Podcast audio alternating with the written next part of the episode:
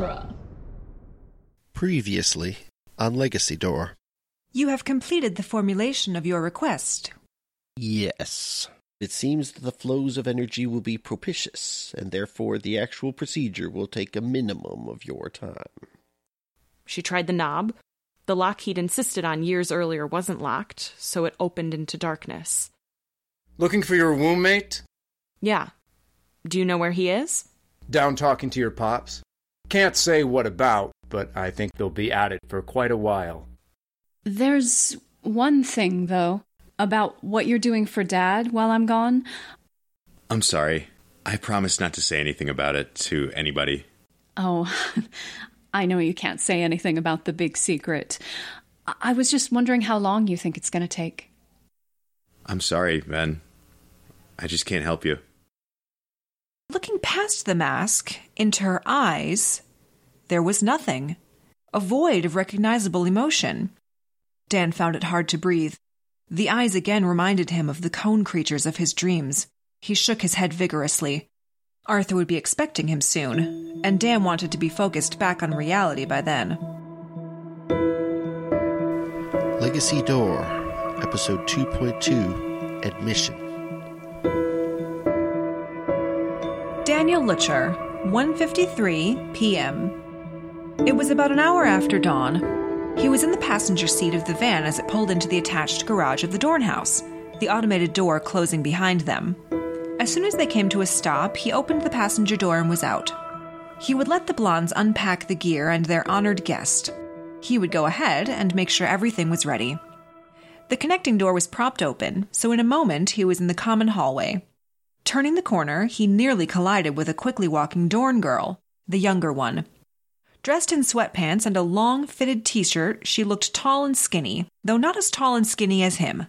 "Oh," she said, with the instinctive dismay he expected from people. "Good morning," he said, his friendliest tone dripping out between stiff lips. "In a hurry?" "Oh," she repeated. "I was trying to find my brother." "We are all searching for something," he said with a smile. She smiled back reflexively, but her eyes batted around, impatient. Then, feeling the silence, she began to speak. "He should still be, Miss Dorn." The two of them both looked to see Arthur Dorn's henchman, Will Riley, standing at the end of the hallway, his face sharp, eyes shifty, muscles relaxed, but ready to spring. "Yeah?" "Your mother is looking for you. She's eager to leave for the airport." "I'm saying goodbye to Kevin first." "That's not possible, I'm afraid. He left the house early this morning." His eyes remained shifty. "Left for where?" For the first time, Riley looked wrong-footed, caught not knowing which lie would best cover the lie he'd already told. "Dan," Will said sternly from above him. Dan opened his eyes quickly, but the images from the dream persisted in his vision like sunspots, only very gradually fading away as his dream vision of Riley gave way to a very real Riley standing over him. It took Dan another moment to realize he dozed off on the vestibule couch.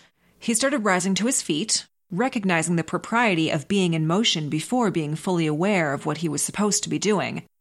Without a word, Riley took him on the same walk he'd taken that morning to the study, only this time in silence. Dan felt hyper-aware of everything about the man he'd seen in the dream. Riley looked less tense and dangerous than in the dream, but far more so than he'd been with Dan that morning.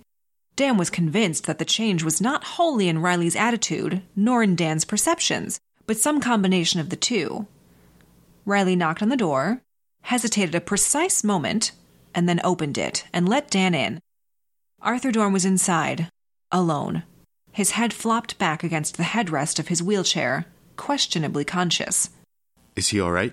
"He'll live," said Riley wearily. Dan looked at Riley for clues into the situation. Riley's face hardened. "If you have questions for him, you'd better ask them." Dan looked back to his uncle, whose eyes weren't tracking, but did blink a couple times. "Uncle Arthur?" he asked. The eyes lit on Dan, and there was a freshness to them he would not have expected. "Danny?" "Yes, sir." "I am afraid I will not be able to do the second interview with you. I am sorry for wasting your time out here. We can discuss it in the morning." The words were perfectly reasonable under the circumstances, but once again, Dan felt like Arthur was misleading him. "Okay. No problem. But how is the treatment going?" "The treatment..." Arthur shook his head slightly with a disbelieving grin, as if the word were a euphemism. "It goes better than expected. About as well as could be hoped for. Apparently all the energy flows are propitious." The wording of that tickled Dan's memory, like something out of another dream, but he couldn't put his finger on it, his brain offering him nothing but gray-green cones and emotionless eyes. Dan dispelled these images, but this left him with no thought of anything to say. Eventually, Arthur spoke into the silence. "Tomorrow should do nicely. There will not be the same time crunch as this morning. Please, enjoy the rest of the day." Dan nodded slowly, accepting that the interview was over, but feeling that the words were just a means of getting him out the door. "Goodbye, Uncle Arthur." Arthur gave a wordless but affirmative grunt in reply. Dan turned around and left the room. Riley followed him out. "I guess I'll see you tomorrow, then." Him saying this struck Dan oddly, like Riley was trying to manage both Dan's departure and his attitude. It gave Dan the perverse urge to stay. "Who all is in the house?" Dan asked, stopping when they reached the foyer. "Nobody," said Will flatly, remaining behind Dan but clearly eyeing the door. "Just me and Alphonse." Dan remained still and gave Will a cool smile, suddenly feeling like a real reporter, dealing with someone hiding a secret. The silence overpowering him, Will spoke again. "They're all out. Mostly at school." Dan checked this against his mental list. Vanessa could be headed back to Drake already, Graham to Duke. Julia had said something about going college hunting, probably with her mother. That left Kevin, the object of Julia's dream quest, who was probably at his high school until at least 3. Since it was after 2, Dan could theoretically wait on him. "Why would I want to do that?" Dan asked himself. He could imagine a cheerful chat, but the morning's encounter with Vanessa had shown him how fraught such conversations with his cousins could get, so long as their father was trusting him with information they weren't supposed to know. But the more he dealt with Riley, the more he felt inclined to follow the clues from his dream. "Do you know when Kevin will be back?" Riley flinched from the question. Then his face tightened as an eyebrow went up. His eyes became far more calculating and his fingers flexed. Apparently Dan had promoted himself from annoyance to problem. "Young Mr. Dorn is on vacation, so not back for a week. I need to get back to Arthur, so please show yourself out." Riley waved toward the door and held the gesture. Despite what he'd said, he betrayed no intention to go anywhere.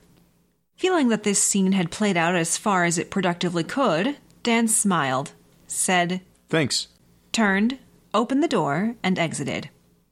Walking to his car, he felt proud by how well he'd stood up for himself and with how little fear of Riley's evident capacity for physical violence. Perhaps the monsters in his dreams made human threats pale by comparison.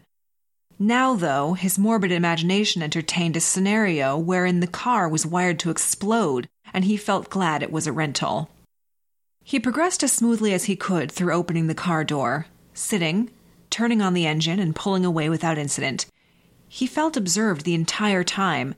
He expected this to lift once he performed the usual ritual at the gate and hit the open road, but the foreboding only intensified. Dan examined this change of attitude. Just a few hours ago, he'd felt completely right in stonewalling Vanessa's inquiries about her father. Now he saw Riley and Arthur as part of some conspiracy. He found it hard to believe that a dream could turn him around like that, but didn't see an alternative explanation.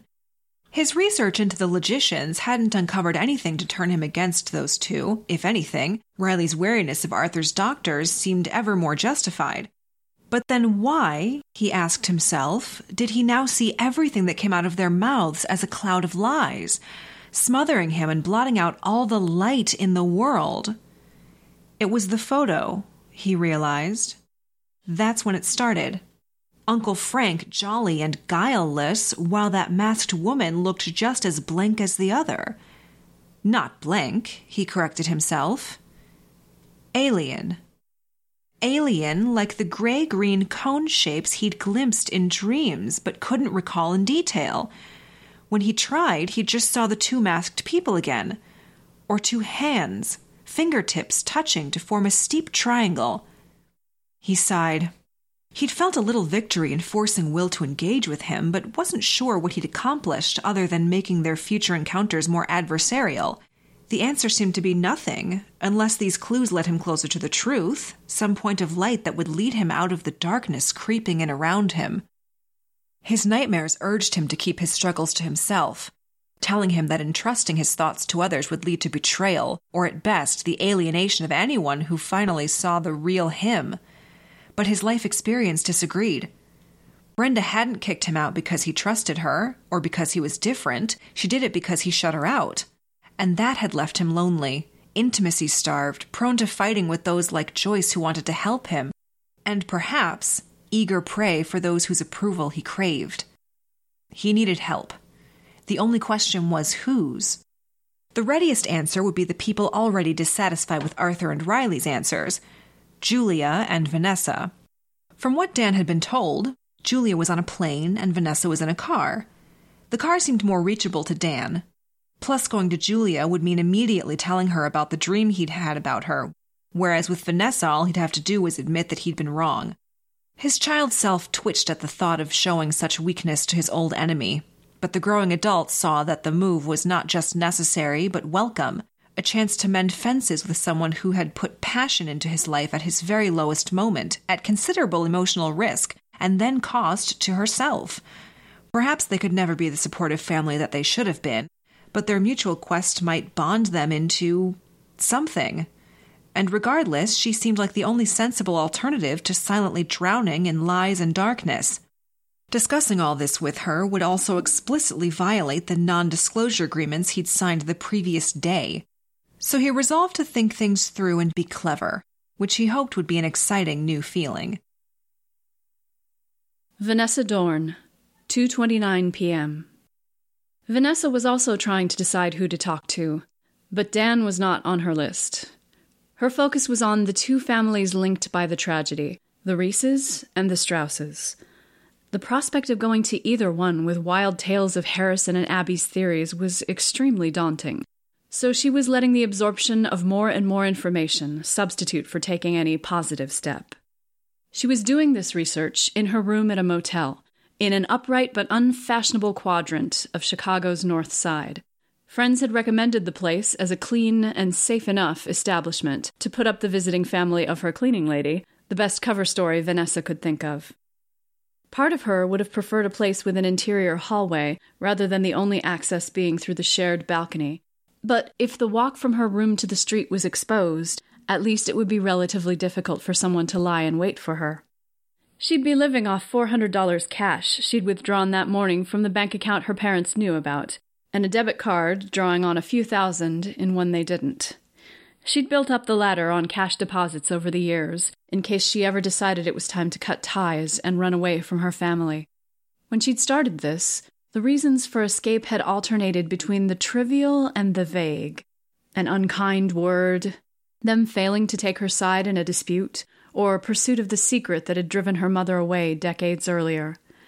But however immature past Vanessa's reasons had been, present Vanessa was grateful for her preparations and would make her money stretch as far as she could. She had paused her research to ponder how best to do this when her iPad indicated she had a message. She checked it immediately.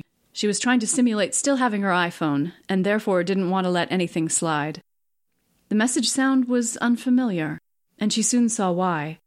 It was from WeeBabble, a popular derivative word game one of her old high school friends had insisted she install months earlier, so they could keep in touch by playing.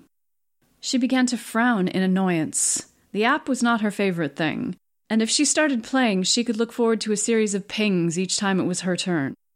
But she forgot all this when she saw the words, "Dan Lutcher would like to start a new game." Her mouth opened to say something caustic, but no words came out. Was Dan seriously trying to revive whatever friendship they once had through a phone game? Or had he hit some button that blindly sent invitations to his entire contact list? Him having her contact info was a small mystery in itself. They weren't social media friends, and they had never emailed, texted, or called each other. But checking her own list, there was indeed an ancient entry for Dan, which she now vaguely remembered was from when they were all on a trip to the zoo, and the moms had directed everyone to exchange numbers in case they were separated. Apparently, he had migrated with her from device to device for more than a decade, without her being aware of it. Well, she thought, regardless of how he'd invited her, the next step was what to do about it. As little as she looked forward to playing with Dan, she realized that he was a unique information resource that she'd hitherto been unable to tap, and so she should suppress her instinct to swat him away.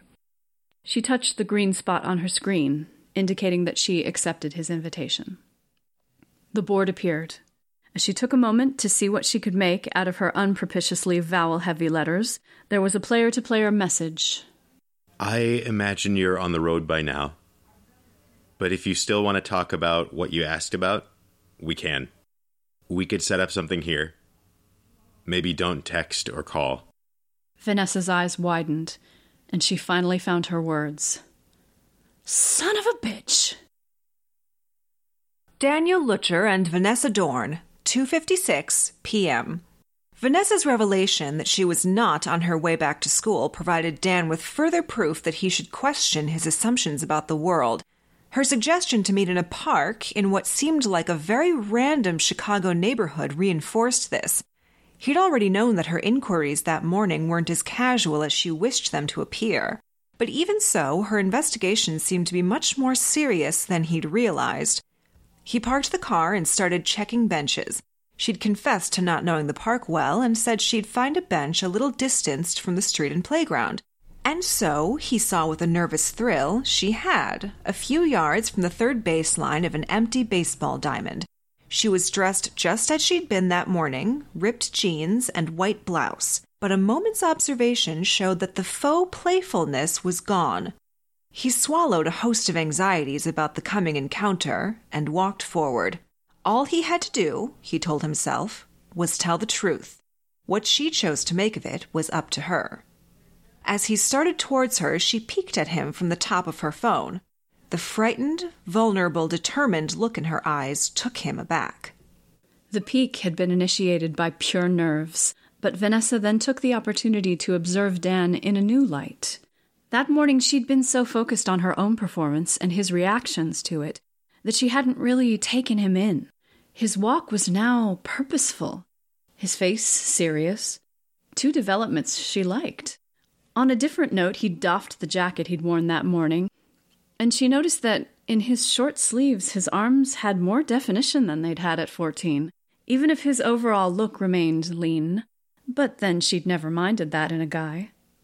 Wait, she thought to herself. What was happening here? Was she assessing him as a confidant or as dating material?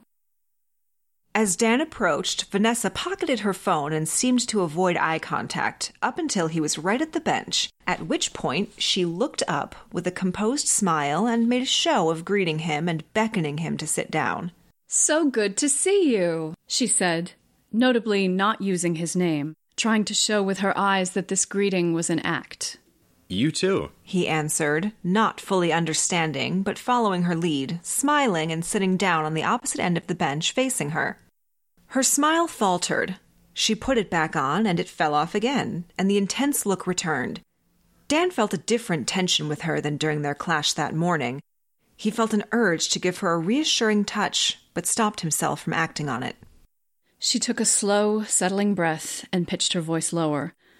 So, what changed your mind? I don't know what's going on, Dan replied, finding it easier to think clearly about the mystery than about her. But I'm pretty sure Will Riley has been lying to me, and maybe your dad has too. So, I guess I'm going to be more case by case as far as doing what they say. Vanessa smiled sincerely on hearing that. He had recognized his ignorance, and that, she'd heard, was the beginning of wisdom. Plus, she noticed that the skin still crinkled at the side of his eyes when he smiled, something she'd found infuriatingly cute toward the end of their childhood, when part of her had wanted to make something out of him, if he would just stop being a tool for 3 goddamn seconds. She faked a cough as an excuse to cover her eyes. Have to refocus, she thought. He was obviously waiting for her to talk next. What are they lying to you about? She asked. He didn't speak immediately, so she took a chance on looking at him. He was eyeing her very seriously, weighing large matters. She liked the concentrated look. Before I answer that, can you tell me why you were asking in the first place? For real? Vanessa swallowed. He was asking for more than she told anyone, but she had to admit he had a right to know it. There's a lot. A lot. Let me start by saying, I think Dad is involved in something secret. Something involving Uncle Frank. Something that probably goes back a long way and might have involved your dad and my mom, too. My real mom. Something I didn't even suspect until last week, and I think it's approaching some kind of important something right now. Either way, it affects both of us, whether we like it or not. For a long moment, Dan silently debated whether he could trust her. Just a few hours ago, she'd tried to use touch, beauty, and the pretense of friendship to worm secrets out of him. Taking her new confiding mode at face value would seem unwise, except that the web of lies he'd stumbled into seemed to both justify her secretive behavior and make a real partnership with her even more enticing than the fake friendship had been. He decided to go for it, and his priorities shifted to safety and secrecy. He looked around. The few people in the park, mostly women with kids, were all far out of earshot. He looked back at her and said, It's really good to talk to you about this. The words, could have started earlier, were out of Vanessa's mouth before she could stop them, plus a lip curl to match. She inhaled as if trying to call back the words. His reaction was a snicker. Oh, man. You really are something. I was so scared of you sometimes. She shrugged, managed a half laugh, and bounced her head to one side. Well, I was scared that everyone would like you so much they would forget about me. They both froze in mid-laugh. Here again, Vanessa had let her real thoughts out without thinking. But this time she wasn't so sure she regretted it. She wondered how different kissing him now would be from kissing him at the funeral. A creature part of her still wanted to be close to someone she could relax around and stop pretending to be normal. She shut her eyes again. She reminded herself that there was serious business to get through, and they hadn't even started. She heard him take a breath and speak. Okay. Still my turn. I found out some things in strange ways, so I'm going to just give the facts I'm sure of first. So they may seem a little random and scattered, but if I go straight to my conclusions, I'm afraid you'll freak. Ven's closed eyes filled with a picture of Abby, pleading futilely for Vanessa to stay with her. Ven opened them and nodded. That seems like a very good idea. Encouraged, Dan took another breath. Your dad is being treated by, I guess, doctors?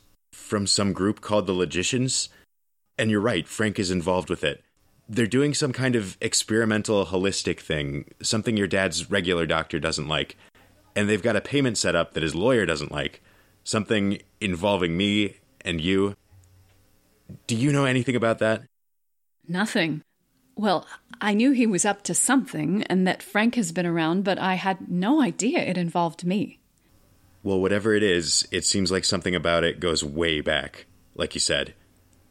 But there are things happening now, like... Do you know where Kevin is? Probably getting out of school about now. He might have soccer practice or something. I'm a little out of touch with that. Will Riley says he's out of town. Dan shot back, gratified to see the surprise on her face. He says, on vacation and gone for a week. You have been listening to Legacy Door, Episode 2.2, Admission. Jamie Gosling was the primary narrator. Teresa Echeveste was Julia Dorn. John Dre was Will Riley. Joseph Page was Arthur Dorn. Stacy Tappan was Vanessa Dorn. The opening music was Ethereal Thoughts by Victor Wayne. The closing music is In Dreams by Scott Buckley, whose music can be found at chosick.com and ScottBuckley.com.au. The Legacy Door cover photograph is by Roxanna and Ash. This episode's cover image is Brown Wooden Bench Under Trees During Daytime by Hennadii Hryshyn. You can find more of their images on Unsplash. So, Dan and Vanessa need to talk about Kevin, as well as a lot of other things, and we'll be right there when they put their heads together in next week's episode, Feeling. And if you're feeling like supporting our podcast, please give us a review in Apple Podcasts or your podcatcher of choice, or purchase the complete book in Kindle or paperback from Amazon, or as an audiobook from many retailers, including Audible. You can find us as Legacy Door Novel on Twitter and Facebook, or see the family trees, transcripts, or other supplementary material at our website, legacydoor.wordpress.com. This and other fine podcasts are brought to you by Dueling Genre Productions. Legacy Door is copyright 2021 by Bob J. Kester, all rights reserved. This is Bob J. Kester. Thanks for listening.